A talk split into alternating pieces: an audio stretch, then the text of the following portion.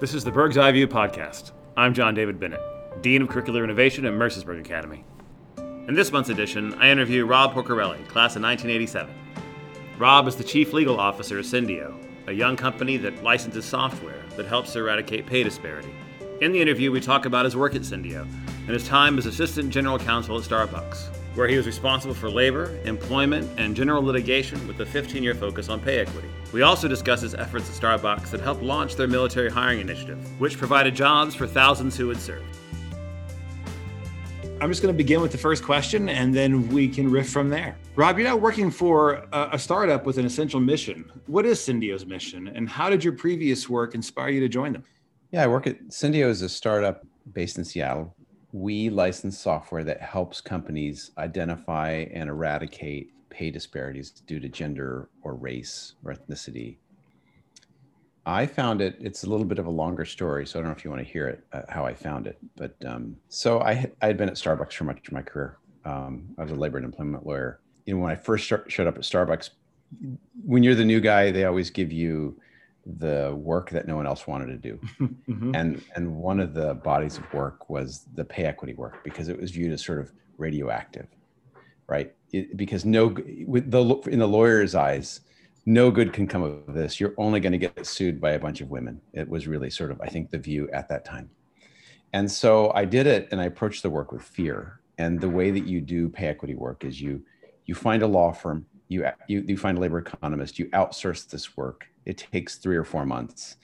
And then they tell you they give you a report that says here pay these people this amount to fix these disparities that may be happening because of gender or race.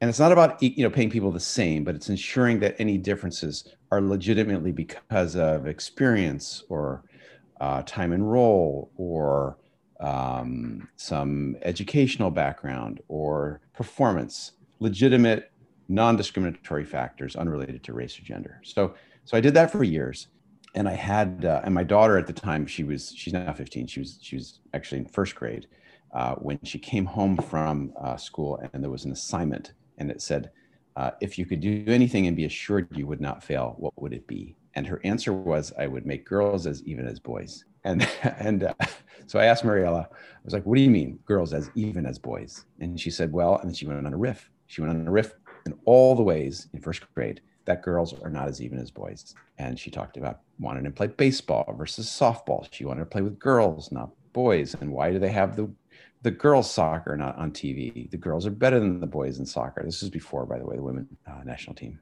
win. Uh, and so she had this long, like not angry, 10 minute riff on on why she was not viewed as, as even as boys. And it it was a bit of a pivot for me. I mean, I went into work and I and I was asking some of my colleagues, I was like, hey, this whole thing, this this pay equity thing, you think is legit? And was, they were like, oh no, we think it's legit. So it it forced at that moment I changed my attitude toward the work. I actually went at it not from the lawyer's perspective, which is how do I minimize harm, but instead leaned into it and found like how do we actually find where the problems are, what was leading to those problems to begin with, and then what's the easiest way to fix it? I mean and so in, in that way then the company started i have to say i was fortunate that the company started leaning into the work too.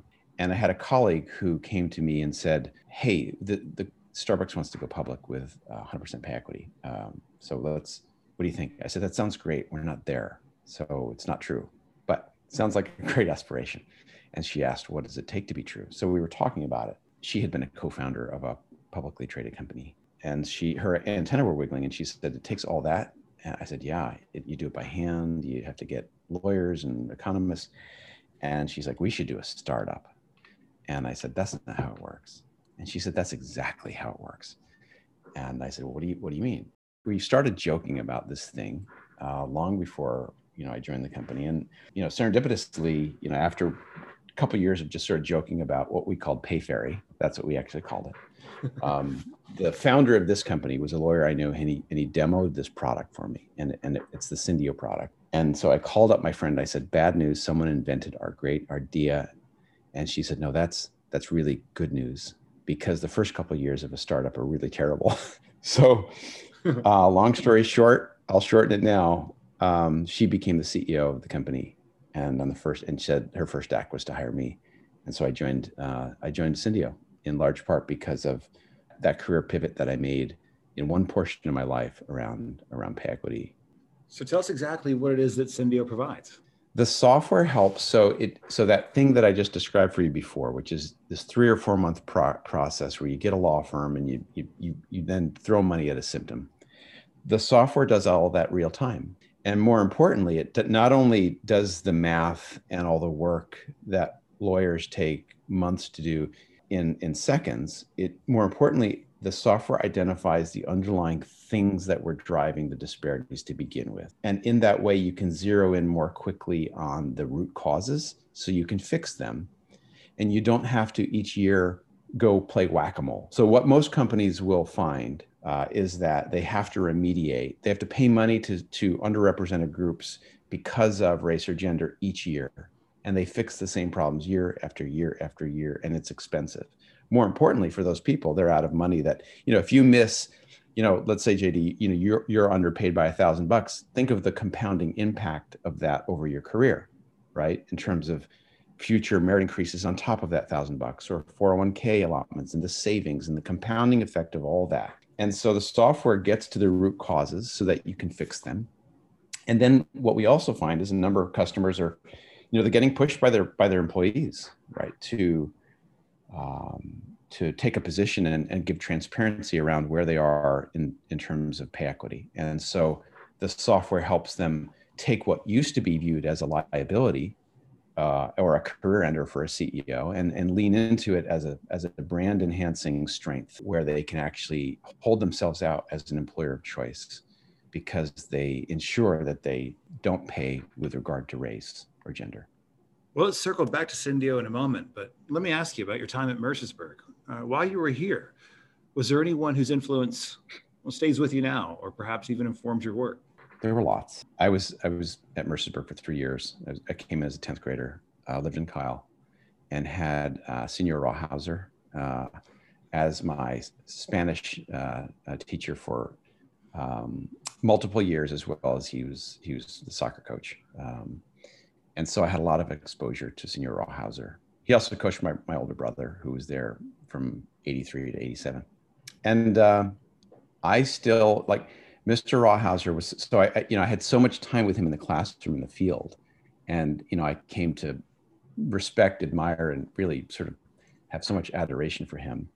Uh, he immediately comes to mind. And, and one thing in particular was I, I recall him always saying, you know, what distinguishes you know, folks who are excellent versus everyone else are tiny little things that they do, just extra little efforts, an extra five minutes here or there, an extra effort here. And I, and it wasn't even so it, he made it sound easy. It was not going to be a monumental monumental shift, but rather some some little things that would help each of us uh, achieve excellence, whether it's playing soccer or you know learning Spanish or any other element of your life.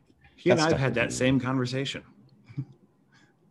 Yeah. Yeah. What? what? How did he phrase it to you?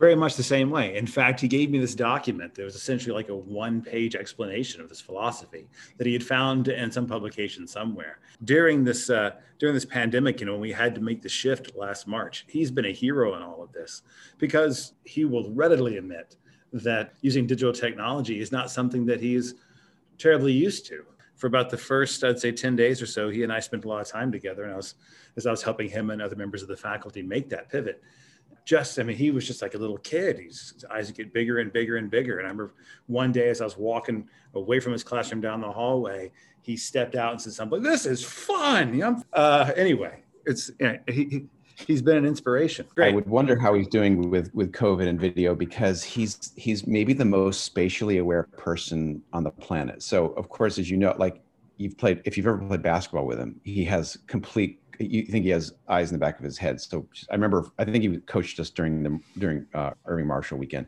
You know, he sees everything, and then of course that's certainly true in the soccer field, but it's especially true in the classroom. You, you heaven help you if you look at your watch in that class you are going to get called out. And I remember one of my classmates who I, who remained nameless looked at his watch and and he said, "Hey, how, are we good? Are you are you you let me know?" And every 5 minutes he would go back and he would say, "Hey, what time is it now?" Right? How much time we got? So I so what it forced though, of course, was you were present. You were acute. You were you better be leaning forward and into it. And you know, for 40 minutes as a teenager, that's not an easy thing to do to keep your attention focused on one thing. And he required it. And I remember I I, I was a better student because of it, um, because of his vigilance. So besides Tom, uh, who else was there? So one who was never my teacher, but I certainly learned a lot from him was Tim Rockwell. Uh, I always appreciated the way in which um, uh, Mr. Rockwell, I guess I could call him Tim now that I'm adult, but I feel like it's inappropriate. Uh, he he meted out punishment, but he did it in a way that still commanded respect. And so you, you he he could be a firm disciplinarian, and yet uh, kind about it. And and that was the first time I had seen that, certainly at that age. And mm. and it's now I have greater appreciation for it being a parent myself, but then also having been in corporate America for you know 30 plus years, you can deliver bad news, but do it still in a way that's respectful. Yeah, that's the best possible compliment for an educator.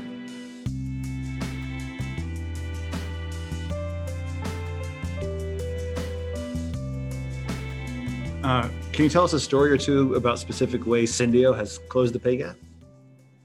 Yeah, so um, it, it works. So so we have you know we're, we're, we're successful even though we're startup. You know now a couple years in we have over 100 um, large enterprise customers and and and just uh, ironically a half an hour ago here's the most recent story is I just heard from uh, another customer of ours who has about 3,000 people. It's a brand name that many of you would recommend or uh, recognize and um, they, when they started, their first year remediation was $1.4 million.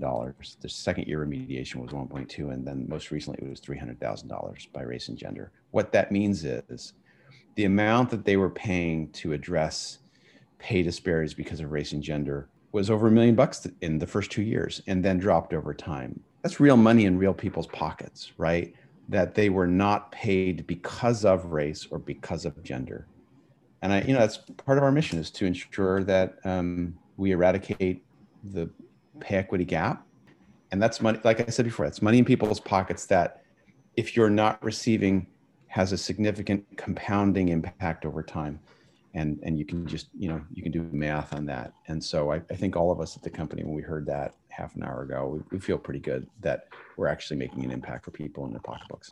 I've heard a lot about the address that you gave at your reunion? Something based on a Sebastian Junger book?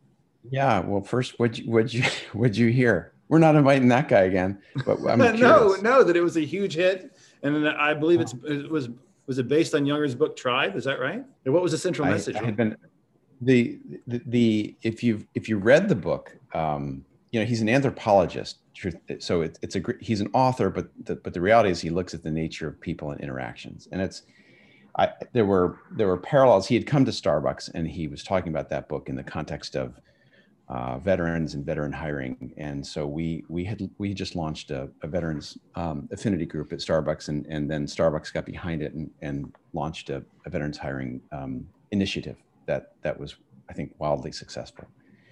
And so the parallels are, you know, the um, tribe was about how we are essentially tribal in nature. We are we are we we work together in groups and that's been true since we evolved and that still remains true even even now his book was was based upon his experience when he was deployed as a journalist uh, with um, army rangers in afghanistan but it has you know it's it's the it's it's not a it's not merely a veterans book. So i would so if folks are you know like it has it has um, uh, application across uh, you know every field you know for us as humans. And it's about how you know for for us in the for for the military hiring initiative it was these folks you know they served they had intense experiences they they they worked with others for whom it was team before self. And and the sense of it was like you might you might hate the guy's guts next to you but you and i think he, there's a line in the book that says you see that guy over there? I hate that guy but i'd die for that guy. And it's a sense of, of devotedness to your to your group that is around you. And when a lot of uh, active duty military get out and are transitioning i mean we we know a lot about pts and we know a lot about you know issues that veterans face when trying to reintegrate in into the workforce. But I think there's none greater than the disconnect they feel having lost their tribe and, and need a new tribe. I mean, you think of ourselves like Mercersburg for many of us was a tribe. And then, and then for, you know, we, we go off to college and you make you have to find a new tribe or you still you still keep the connections to that tribe. And each one of those transitions can be very difficult depending upon your connectedness to that tribe. How do we help veterans transition and how can we weave them into the fabric of our lives and uh, us into the fabric of their lives? And in that way help them find a new tribe and and and with the promise that like don't think that you're doing them a favor. The reality is when you when you incorporate these folks into your life uh, in my own experience, I, you know, I find that I learn more from them than I than than um, than I'm teaching them. It's not as though they need mentorship; they just need a new tribe. Mm-hmm. That's what the discussion was. Mm-hmm. I was back at I think my thirtieth, um, whenever that was. That's incredible that it's been thirty years. But I think that was the the class in 1987 30th reunion. So do the do the math on whatever that was.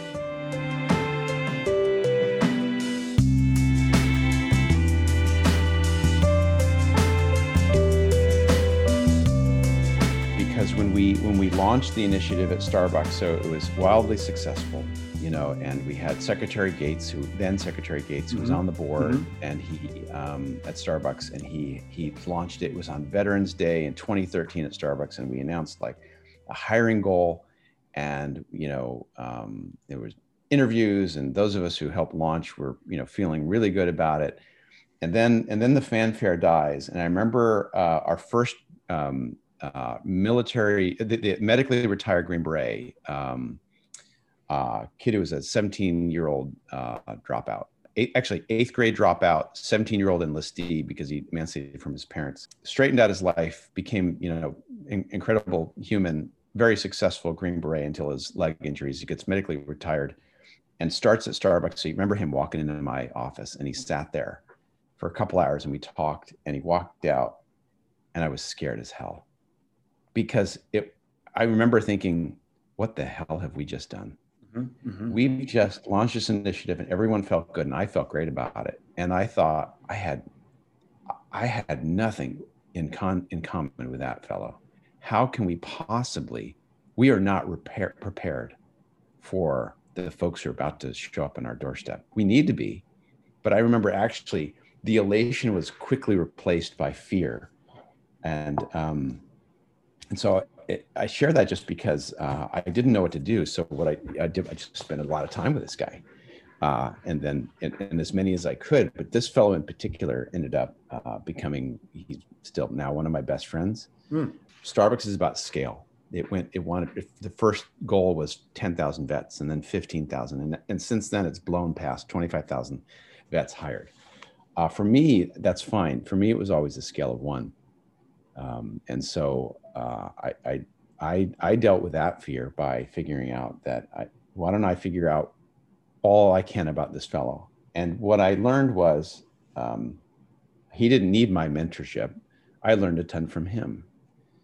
And he became friends with, he, we, uh, he and his wife are now married. We're close family friends. He knows my, my boy adores him, looks up to him as a hero and in that way, that's what I meant by sort of weaving into the fabric of your life. Mm-hmm. That guy now has successfully transitioned and is doing great. But I have to say, I've learned more from him, I think, than he's than he's learned from me.